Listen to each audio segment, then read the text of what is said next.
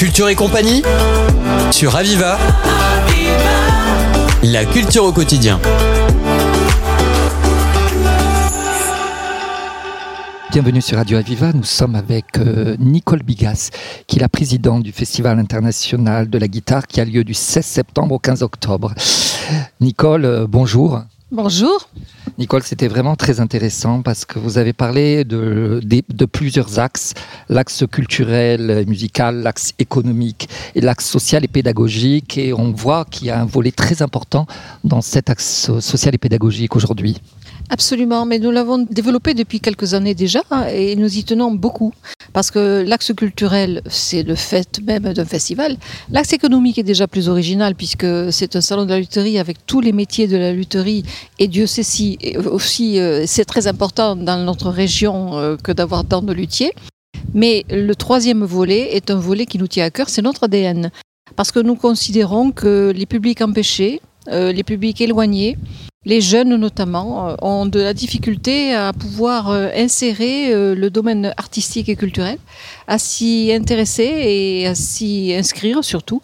Et donc nous commençons par vraiment au niveau des collèges, au niveau des lycées, mais même au niveau des tout petits.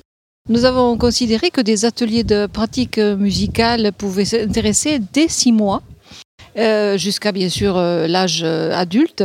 Et nous montons tout au long de l'année. C'est ça que la différence avec ce qui se passe ailleurs. C'est pas qu'au festival. Ça commence déjà en avril-mai, ça continue jusqu'au festival, ça continue après en octobre.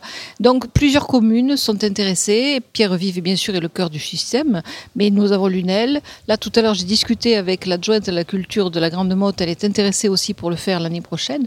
Je crois que c'est un, ressort qui n'est pas développé et qui mérite de l'être parce qu'il y a une vraie demande des familles et des enfants. Ce qui est très intéressant, euh, c'est que justement, vous avez parlé, euh, euh, et je pense que c'est très important, ce, ce volet-là, de finalement qu'est-ce qu'un festival, l'organisation que ça demande, les budgets, les partenaires. Pouvez en parler, Madame Bigas Oui, disons que c'est une organisation très importante. Comme je le disais tout à l'heure, il faut pratiquement un an, peut-être même plus, pour organiser un festival digne de ce nom. Euh, il faut savoir qu'un festival, en règle générale, souvent c'est un week-end, ça peut être une semaine, dix jours, mais là c'est un mois. Donc un mois avec un rayonnement régional qui part de Montpellier pour aller jusqu'à Toulouse, qui va jusqu'à Rivesaltes, euh, Marvejols, Serré, Sérignan, enfin bref. Euh, donc c'est non seulement dans le temps, mais dans l'espace très lourd. Donc ça veut dire qu'il y a beaucoup d'équipes, des permanents bien sûr qui sont là, ils sont 5-6, c'est pas énorme, mais on a une quarantaine de bénévoles. Tout à l'heure, je discutais avec l'un d'entre eux qui était passionné et qui est ravi de, de participer à cette manifestation. C'est vrai que ça permet à ces bénévoles de travailler en collectif. Et ça, c'est important parce qu'on est tous dans un monde individualiste. Et là, on est en collectif, on est tous ensemble et on fait passer une passion généralisée. Mais c'est très lourd.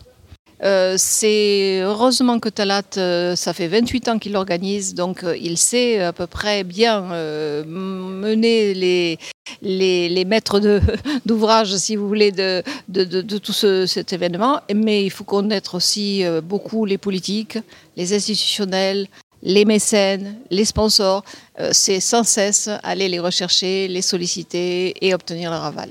On a entendu euh, aussi, euh, et c'était très intéressant, Madame Migas, évidemment, le, le, discours de, Hussein Bourgi, le sénateur et le conseil régional de la présidente Carole Delga, qui était très intéressant justement sur le fait que c'était très important d'apporter l'art et la culture à des publics euh, ruraux, à des territoires qui sont éloignés, ce que vous faites euh, évidemment aux, aux internationales guitares.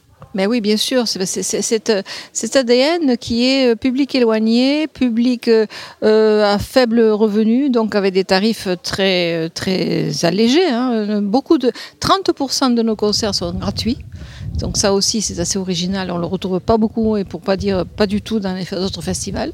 Donc euh, une volonté vraiment de rendre accessible l'approche euh, de la culture à travers la guitare, qui est un outil, si je puis dire en termes d'outil, qui est un instrument euh, qui est très proche de, de l'âme de, de, de humaine, euh, qui est, est peut-être même, je crois, le premier instrument qui est développé à, à, côté du piano ou en dessus du piano.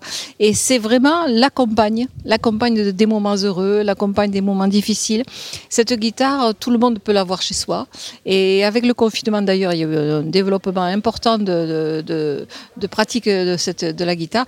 Et donc nous sommes très approchés, très intéressés par euh, associer le plus possible des publics éloignés, empêchés, mais que ce soit mentalement, psychologiquement, physiquement, économiquement. Euh, tous ces leviers-là, nous, nous, essayons de les euh, développer et de les, d'y répondre le mieux possible. C'est ce que nous faisons depuis 28 ans. Et nous continuerons. Eh bien, merci beaucoup, Madame Bigas. Avec plaisir. Culture et compagnie sur Aviva. La culture au quotidien.